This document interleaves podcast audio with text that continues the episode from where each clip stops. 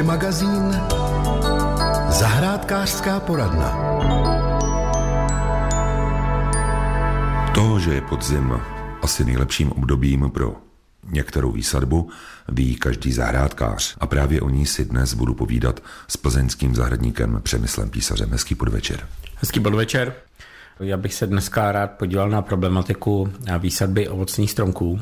Vysazovat rostliny na podzim je pro ty rostliny často výhodnější, než když je sázíte na jaře. Po létě je ta půda prohřátá, ten půdní profil třeba nějaký třicet až čtyřicet centimetrů pod zemí je vyhřátý a na druhou stranu klesající teploty toho ovzduší, to, že už to sluníčko nesvítí, tulika nepálí, znamená, že pro ty rostliny je tady výrazně nižší požadavek na ten odpar. Ta rostlina na jedné straně méně odpařuje, na druhé straně ta půda bývá vlhká, protože občas zaprší a hlavně je potom letě vyhřátá.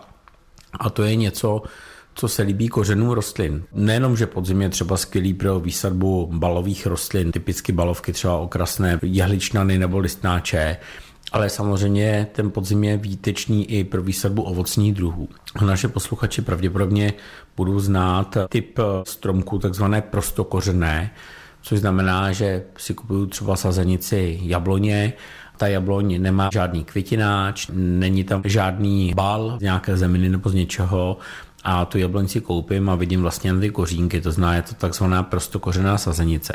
U těch prostokořených sazenic je poměrně velká výhoda v tom, že tu rostlinu kupujeme o něco levněji. Kdyby měla bal, tak ten bal někdo musí vytvořit, což teda u ovocních stromů se dělá jenom u těch větších. Nebo kdyby byla kontejnerovaná, tak někdo musel vzít ten květináč, zasadit ji do toho květináče, do toho kontejneru, nějakou dobu se o ní starat. A to jsou všechno vlastně nějaké náklady, které se potom projevují v ceně té rostliny. A na podzim a na jaře tak je vlastně možnost ty stromky sázet takzvaně prostokořené a tu rostlinku prostě koupím levněji. Má to samozřejmě klady, má to nějaké zápory, řekl bych to obecně. Sezona těch prostokořených stromků a té výsadby začíná někdy na konci září a pro každý ten ovocný druh tak je tam trošku jiný termín toho, kdy se to takzvaně dobývá na tom poli. Většinou nejdřív začínají sazenice typu angrešt, rybíz, pak nám pokračují nějaké třeba jabloně, slivoně a mezi posledními tak jdou třeba meruňky a broskve. Ale i tyhle ty stromečky, teda ty meruňky a broskve bývají většinou někdy na konci října k dispozici nebo jsou v prodeji jako prostokořené. Takový stromek za jedna koupím levněji, už z principu věci, a pak jde o to, jak jej teda taky správně zasadit, aby na to zafungovalo a hlavně jak si to sazeničku vybrat, aby jsme takzvaně neskočili někomu na led. Když si koupím prostokořený stromek, uvidím kořen, posoudím ho a řeknu si ano, ne, ale když koupím sazeničku v balu, tak vlastně mám problém, protože do toho balu nevidím. Tam vlastně problém nemáme, protože už jenom tím, že ten bal někdo vytvořil, tak je jasné, že ty kořeny v tom balu jsou velmi pravděpodobně jako mi neporušené. Velmi pravděpodobně se nestalo to, že ten bal by někde prostě přeschnul a ty kořeny té rostliny budou velmi pravděpodobně živé. Když si kupuju rostlinu balovou nebo kontejnerovanou, tak vlastně v té ceně taky platím jako nějakou porci jistoty toho, že s ní bylo zacházeno vlastně správně. Což u těch prostokořených stromků tam hrozí nějaké drobné nebezpečí. Zkuste si představit, že máte nějakého ne příliš dobře placeného makáče někde na poli, který ty stromky jako dobývá a má za úkol je vlastně podorat pluhem, poskládat, setřídit, svázat do balíků a tyhle ty stromky někde uskladnit. A řekněme, že ne příliš motivovaný makáč, pokud chvátá na oběd, tak mu je třeba úplně jedno, že na kořeny té sazenice svítí sluníčko a že se to třeba té sazenici moc nelíbí. Může tam být nějaké drobné riziko, nicméně na podzim je tohleto riziko opravdu jakoby velmi malé a spíš jde o to, jak ten dotyčný prodejce s těmi stromky zakládá, jestli je má někde založené v nějakém substrátu, kůře, jestli jako zalévá, jestli se o ně stará a v principu to, jestli ta sazenice je dobře obstaraná, poznáte tak, když přijdete k takovému prodejci, tak všechny ty rostliny jsou v nějakém vlhkém substrátu, jsou někde jakoby založené, ty kořeny něčím zakryté takový prodejce nemá problém s tím, aby vám tu rostlinu ukázal, aby vám ukázal i ty kořeny, aby vlastně už jenom nějakým vizuálním pohledem tak zjistíte, jestli ten kořenový systém se má k světu, nebo jestli je poškozen, ta rostlina třeba přišla o většinu kořenů, nebo jak ten stromeček vlastně vypadá. Takže u těch poctivých prodejců tenhle ten problém úplně odpadá a navíc je takovým standardem, že pokud si zákazník přeje, tak ten prodejce ten stromek rovnou zatvaruje, provede takzvaný tvarovací vlastně výchovní řez, aby si ten stromeček teda odnášíte a doma už jej jen sázíte.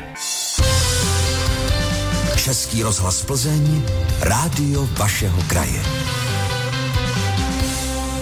O výsadbě ovocných stromků si dnes povídám s plzeňským zahradníkem Přemyslem Písařem. Už víme, jak je vybírat, také to, že prostokořené jsou lacinější než ty v balu, ale teď se vrhneme na sázení. Vezmeme rýč, krumpáč, vykopeme jámu, jak velká ta jáma by měla být a co všechno by do ní mělo přijít vedle té zeminy, kterou vytěžíme. Tak co se té výsadby týká, ono těžko říct, jak ta jáma má být veliká, protože každá ta sazenice bude vypadat trochu jinak.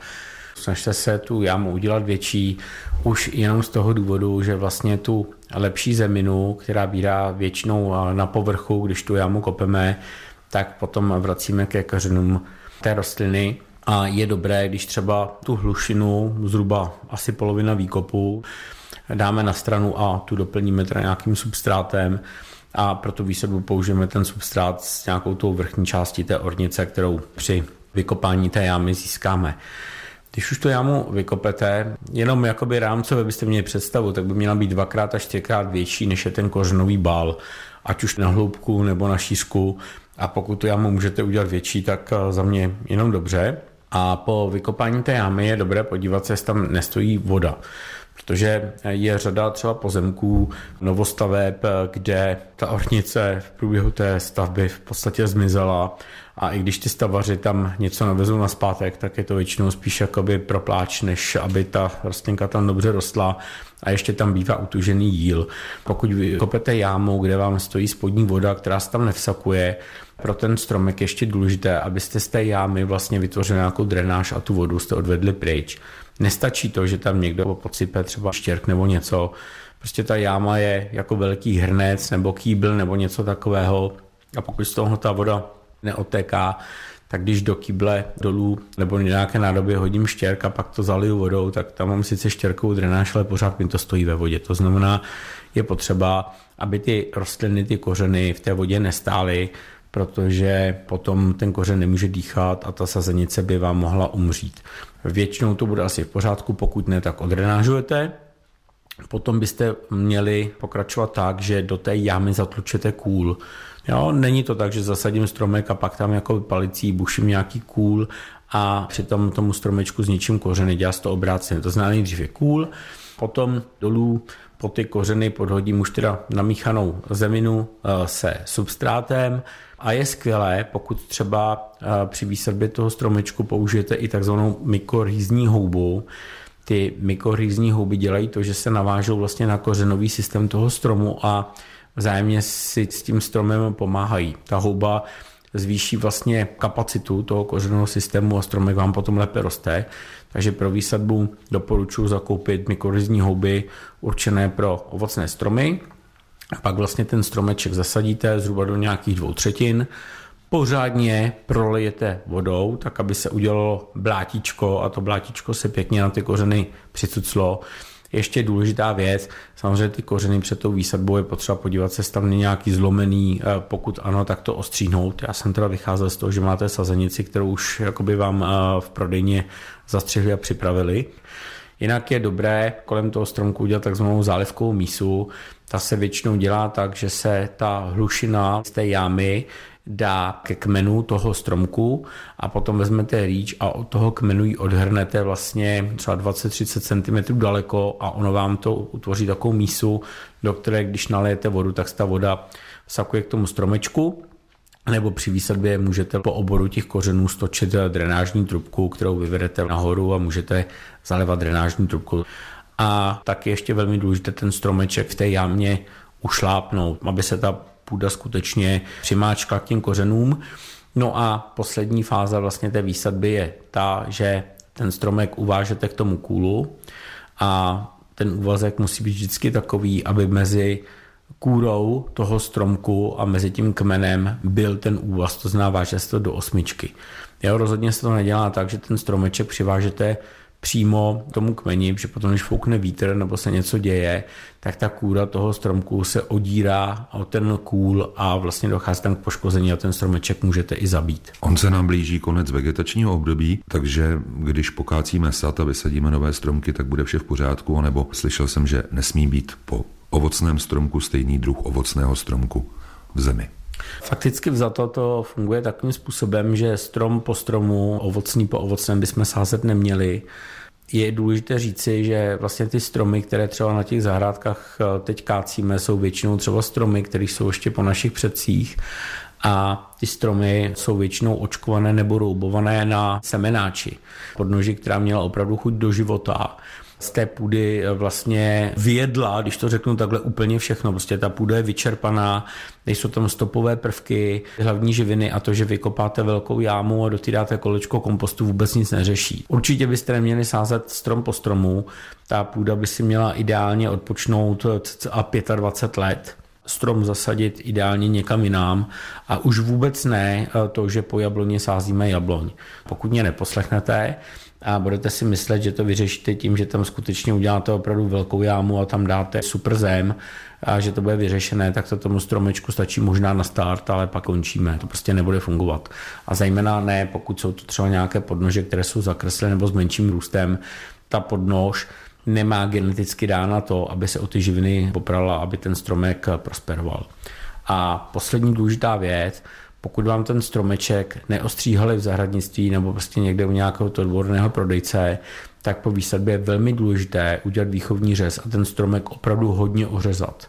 Jo, ten stromeček přišel o většinu kořenů, teďko má velkou plochu koruny a listů a pokud vy ten stromek správně neořežete, tak on bude mít problém s tím, aby tu nadzemní část zásoboval živinama a vodou a buď nám vůbec neporoste, nebo to bude velmi špatné. A poslední věc, pod tím stromečkem buď udržovat okopáno, nebo být zamulčováno, že většina lidí si neuvědomuje, že ten stromek po výsadbě si konkuruje třeba s trávou o vodu a tráva koření až osmdesát centimetrů hluboko. Takže když máte vysazený ovocný stromek, ono vám to potom neroste, tak je to proto, že to nemá vodu a živiny, protože to všechno sebere ta tráva. To zná okopat nebo zamulčovat pod tím stromečkem. Poradil plzeňský zahradník Přemysl Písař. Víte, jaká je nejlepší ovocná pálenka? Ta, kterou si teď přivezeme z lihovaru, anebo ta, kterou necháme třeba ve sklepě pět deset let? Abych to řekl asi tak, že samozřejmě mnoho lidí tu pálenku nechá rádo odležet a co se mě týká, tak já pálenky takzvané ovice nepiju, mě to nedělá dobře. Hobby magazín Náš tip. Před čtrnácti dny jsme si povídali s Václavem Šitnerem, čestným prezidentem Unie destilatérů, o možnosti přeměny ovoce ze skupenství pevného na skupenství tekuté, tedy na výbornou ovocnou pálenku. Už víte, kolik ovoce budete potřebovat na litr sto procent alkoholu. Když to vydělíme dvěma, vyjde nám to, že láhev může stát, dejme tomu, kolem dvě stě korun litrová padesátky ovocné kořalky. Víme také, že se zdražují energie, víme také, že si každý, kdo má pozemek, může nechat vypálit třicet litrů sto procent alkoholu, tedy šedesát litrů padesát procent ovocné pálenky mu z toho vznikne, protože stovku alkohol asi pít nebude. Ale teď si s panem Šitnerem budu povídat o tom, jak dlouho trvá vlastně ten proces pálení. Pěstitel přiveze ovoce do pálenice, ta ho začne zpracovávat, ovoce musí vykvasit a potom ho přepálí právě na tu ovocnou pálenku. Hezký den. Já vám přeji taky hezký den. V současné době pro provozovatele pěstitelských pálenic je hlavní nepřítel počasí a ceny plynu. Počasí nám nenahrává z toho důvodu, že doopravdy v září většinou vždycky zaprvé na dozrávání ovoce sluníčko mělo vždycky největší vliv, kdy vlastně dneska poměrně dosti pršelo. To znamená, ovoce je pěkně nalitý, švesky mají pěknou velikost, pěkná dužina, všechno, ale to, co nám u ovoce, u švestek pozdějších schází, je cukr. To znamená, není sluníčko, není bohužel cukr. Další vliv toto počasí má na to, že většinou shromažďují pěstitelé nebo provozovatelé pálenice kvasy, smíchávají dohromady a rozkvašují, připravují si zákvas, ale bohužel ty kvasinky pracují při určité teplotě a jestliže máte v noci okolo čtyři až pět stupňů, tak ten kvas nenastartuje tak rychle, takže se bude pochopitelně prodlužovat doba fermentace toho ovoce, aby vykvasilo a aby ho ten pálenčář mohl vypálit. Nebezpečí, které tady může vznikat, je otázka cena toho plynu, protože pálenčář, když přijímal ovoce, tak domlouval nějakou cenu nebo udělal nějakou cenu, kdy věděl, že má plyn za tolik a za tolik. A jedno nebezpečí je, že ano, zastropování možná je, ale zatím to neuvedl nikdo v praxi, že se ta cena může radikálně zvýšit. A další věc, která je, bude pálenice zařazená do kategorie, kdyby náhodou ten plyn nebyl, že se nezastaví. To zatím ještě nikdo přesně neřekl a nikdo přesně nedefinoval, ale ano, pálenice budou pálit, i když plyn bude na příděli. Takže budu čekat tři týdny, měsíc, než to mé ovoce a dejme tomu sousedovo rozdrcené a pomíchané vykvasí? Když je normální počasí, takže to trvá okolo tří neděl až pěti neděl, potom to většinou vždycky dokvašuje, čím díl se to nechává v těchto chladnějších podmínkách, tím ten kvas je potom lepší. Potom nevíme, jak to bude s plynem, jak to bude s elektřinou a s ostatními věcmi, takže je asi nejvyšší čas právě to ovoce odvést do těch pálenic, pokud ještě nějakou kapacitu mají a mají třeba zafixovanou cenu plynu nebo elektrické energie, aby to mohli zpracovat, ale když to zpracují, domluvíme se na té ceně a tak dále a tak dále. Budu mít, dejme tomu, lahev padesát procent alkoholu litrového za dvě stě korun, říkám to dobře? Já odhaduju tak od sto osmdesát do těch dvě stě korun.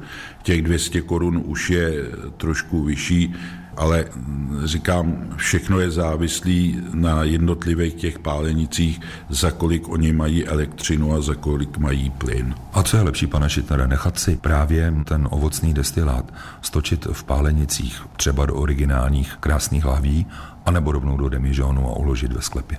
V Čechách devadesát devět procent lidí chce v lahvích, na Moravě je to trošku jiný, tam si pálí ze svýho kvasu, a tam většinou si dávají ten alkohol do přinesených nádob, potom si s ním pracujou, že jo, mají většinou na to soudky, že nechávají, aby si ten alkohol ještě v těch soudcích odpočinul. U nás v Čechách ty lidi doopravdy jsou spíš zvyklí, že si přijedou, odvezou lahve a mají to i jako na podarování, protože se ty lahve z pěstitelského pálení pochopitelně nesmí prodávat, ale darovat může ten pěstitel bez jakýkoliv problémů. A když si přivezu, dejme tomu v lahvích anebo v tom demižonu, právě tu svou pálenku domů, mám čekat, než dejme tomu uzraje, nebo ji mohu rovnou otevřít a bude mít stejnou chuť hned po vypálení anebo za rok? Já bych konstatoval, že záleží, jak to tomu pěstiteli chutná. Ale ze zkušeností vím, že většinou moře lidí tu kořálku hned používají, hned konzumujou. Kořálka jim chutná. Ty, kteří už pálí deset, dvacet let, většinou vždycky nechávají si ročníky, nechávají uložen a používají třeba z pěti, deseti letou, soutěží v tom. I v Čechách už toto startuje a můžu říct, že ta doba, i když to leží v lahvích, na to vliv má. Když chutnám kořálku, která je třeba z pěti, deseti leta, i v lahvích z toho pěstitelského pálení, tak ta chuť se tam mění, chuť je vyrovnanější, ten destilát se odvětrá. Čím starší, tím doopravdy lepší. A jakou teplotu by měl ten destilát mít? Asi to nebude destilát z mrazáku. I teplota pět stupňů, já považuji, že je hodně nízká. Snižováním teploty se snižují ty aromatické uhlovodíky, které tam jsou, tak se potlačují. Nejlepší je normální pokojová teplota, ale opět zdůraznuju, každému to chutná jinak. Jestli to někdo chce na mrazu, ať si to vymražuje ale já doporučuji, teplota pokojová je doopravdy nejideálnější na ovocné destiláty. Za rady děkuji Václavu Šitnerovi, čestnému prezidentovi Unie destilatérů, který sídlí v Blatné na Strakonicku. Přeji hodně úspěchů a také snad už konečně normální ceny za plyn i za energii, ať máte z čeho pálit. Já děkuji. Víte, ono to není jenom otázka plynu, ona to není otázka energie. Když si vemete, je to otázka vody, když si vemete vodný, stočný, všechno se zdražuje. Úplně neúměrně. Problémy jsou s láhvema, problémy jsou s kartonama. Před covidem to jakž takž normálně fungovalo. Během covidu a během války na Ukrajině se všechny obchodní vztahy a podobně se dostali do takových pozic, že doopravdy za těch čtyřicet let to jako nepamatuju. Ale bohužel taková je doba a já věřím, že co nejkratší době se to zase dostane do normálních stádiích, aby se mohlo fungovat. Hobby magazín zaujalo nás.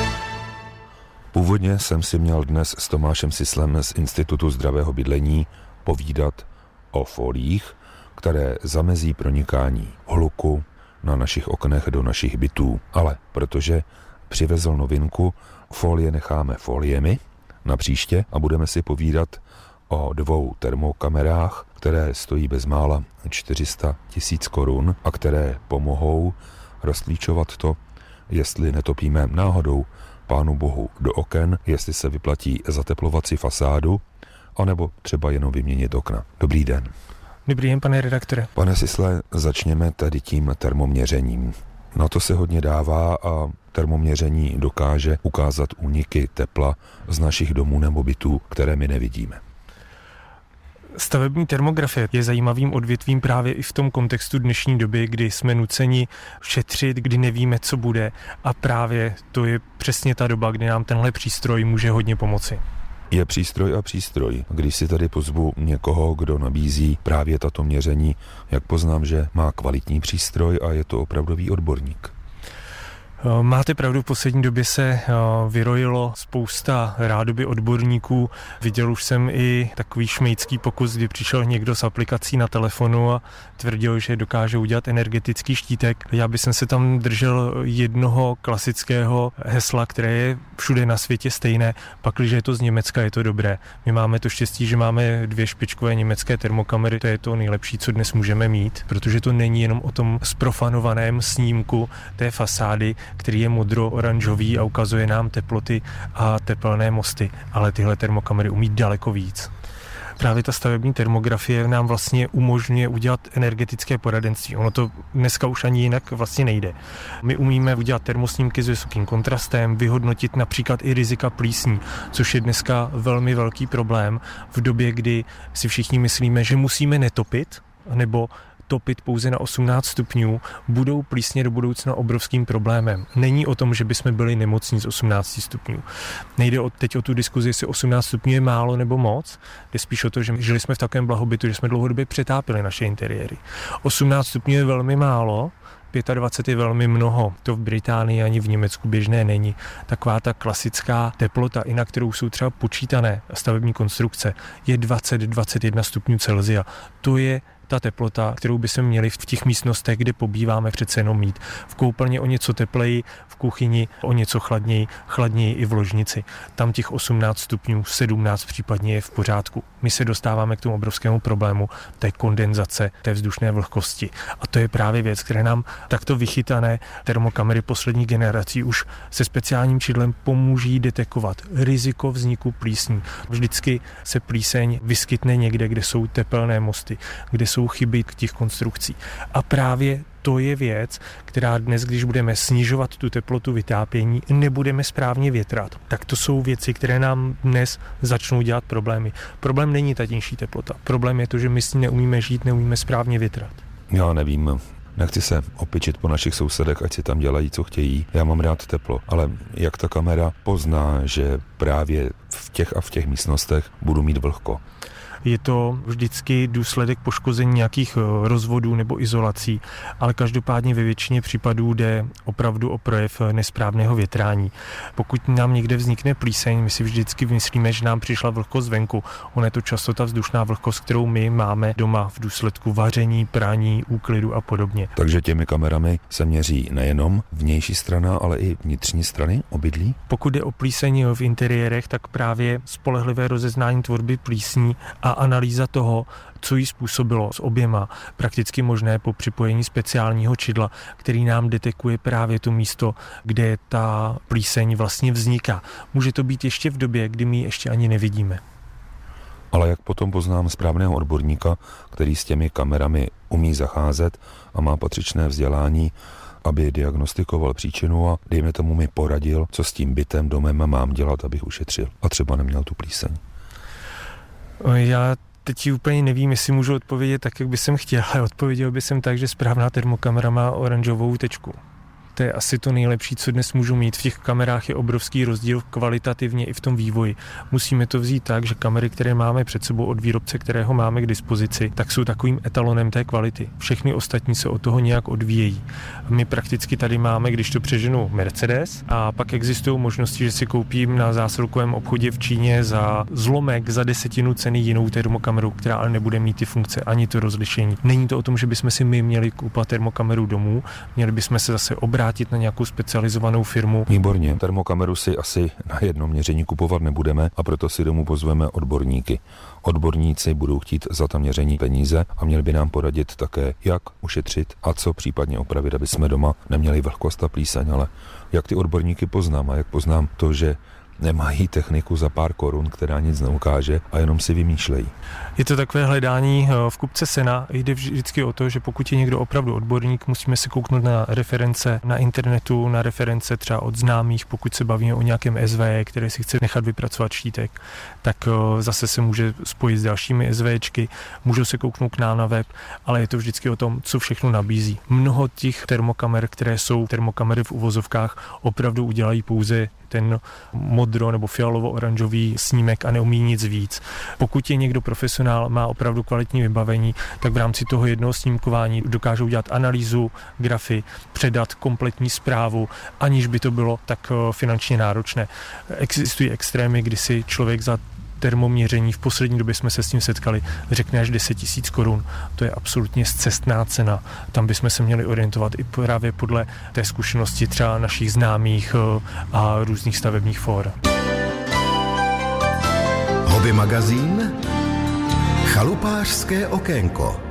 Příroda hýří podzimními barvami, spadlé listí všude a třeba i v bazénech, které jsme z různých důvodů ještě nevypustili. U malého cechtátka se to vyplatí, ale když ten nadzemní anebo vestavěný bazén je velký, každý litr vody je znát a když je vypustíme, o to více v létě zaplatíme. Jak je zazimovat? Tak o tom si budu povídat s panem Martinem Zikulou, technikem výrobce bazénu v Plzni na Lochotíně.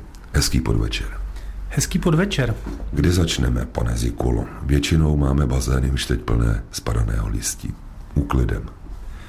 Začneme tím, že z bazénu veškeré ty velké mechanické nečistoty, tedy listí a různé organické větší nečistoty vybereme a zbavíme tu vodu těchto velikých nečistot. To už se potom vyplatí i bazénový vysavač. Bazénový vysavač se vyplatí v tomto směru buď klasický ruční, nebo potom ten robotický klasický vysavač, který má svůj filtr. A ten tam jenom hodíme a budeme ho pozorovat a přitom třeba pít nějaký teplý nápoj. Přesně tak, můžeme vysavač pozorovat, pít přitom teplý nápoj, ale musíme vysavač čas od času vyndat, vyčistit filtr a vysavač znovu hodit do vody, aby nám vybral ty nečistoty opravdu všechny. Vodu budeme mít čistou, co s ní budeme dělat? Pokud vodu zbavíme těchto velkých mechanických nečistot, ať již pomocí síťky a teleskopické tyče nebo vysavače, pak přistoupíme k fázi, kdy vodu nachymizujeme, to znamená srovnáme pH, dodáme do vody chlor, abychom vodu připravili na tu zimní sezonu. Ve chvíli, kdy srovnáme pH a dodáme chlor, můžeme vodu upustit z bazénu a pak aplikovat zazimovací přípravek, pokud nemáme slanou vodu. Kolik toho přípravku do běžného bazénu padne? To je nějaký Fridex? Není to Fridex, je to přípravek, který zase je složený z chlorového přípravku a salgicidu, je to prevence proti vzniku řasy. Kolik se ho aplikuje, to si budeme muset přečíst na tom každém balení, který si koupíme, protože každý ten výrobce má ten přípravek jinak koncentrovaný. Zpravidla ten litr toho přípravku bývá od deset až do padesáti kubických metrů. Co udělá ten přípravek s tou vodou? Nezamrzne, nebo zamrzne, ale nepoškodí bazén? Ta voda v tom bazénu, pokud samozřejmě budou větší mrazy, tak nám zamrzne i po aplikaci tohoto přípravku. Ten přípravek je určený k tomu, aby se nám ta voda přes to zimní období neskazila. To znamená, že ten přípravek zapříčiní to, že tam nebudou vznikat řasy v té vodě a ta voda nám zůstane čistá. Proti zamrznutí musíme ten bazén chránit jiným způsobem. Říkal jste opustit bazén pod trysky. Znamená to tedy, že budeme stěhovat ven pískovou filtraci, budeme odpojovat případný solární ohřev, možná někdo i tepelné čerpadlo? Ano, tepelné čerpadlo, solární ohřev, filtraci, eventuálně protiproud, to vše musíme zbavit vody. To znamená, že ve chvíli, kdy upustíme vodu z bazénu, zbavíme potrubí vody, zbavíme pískovou filtraci, přebytečné vody, veškeré motory, a, jak již jsem řekl, tepelné čerpadlo nebo solární systém. Kde uskladnit? Nejlepší je uskladnit, pokud máme tu možnost, motory a tu technologii, která v té šachtě by neměla zůstat, tak v garáži, někde, kde nemrzne, to je ideální stav. Pokud nemáme garáž nebo místo, kde nemrzne, můžeme technologii nechat v šachtě, ale musíme být přesvědčeni o tom, že ta voda opravdu v té technologii nezůstala.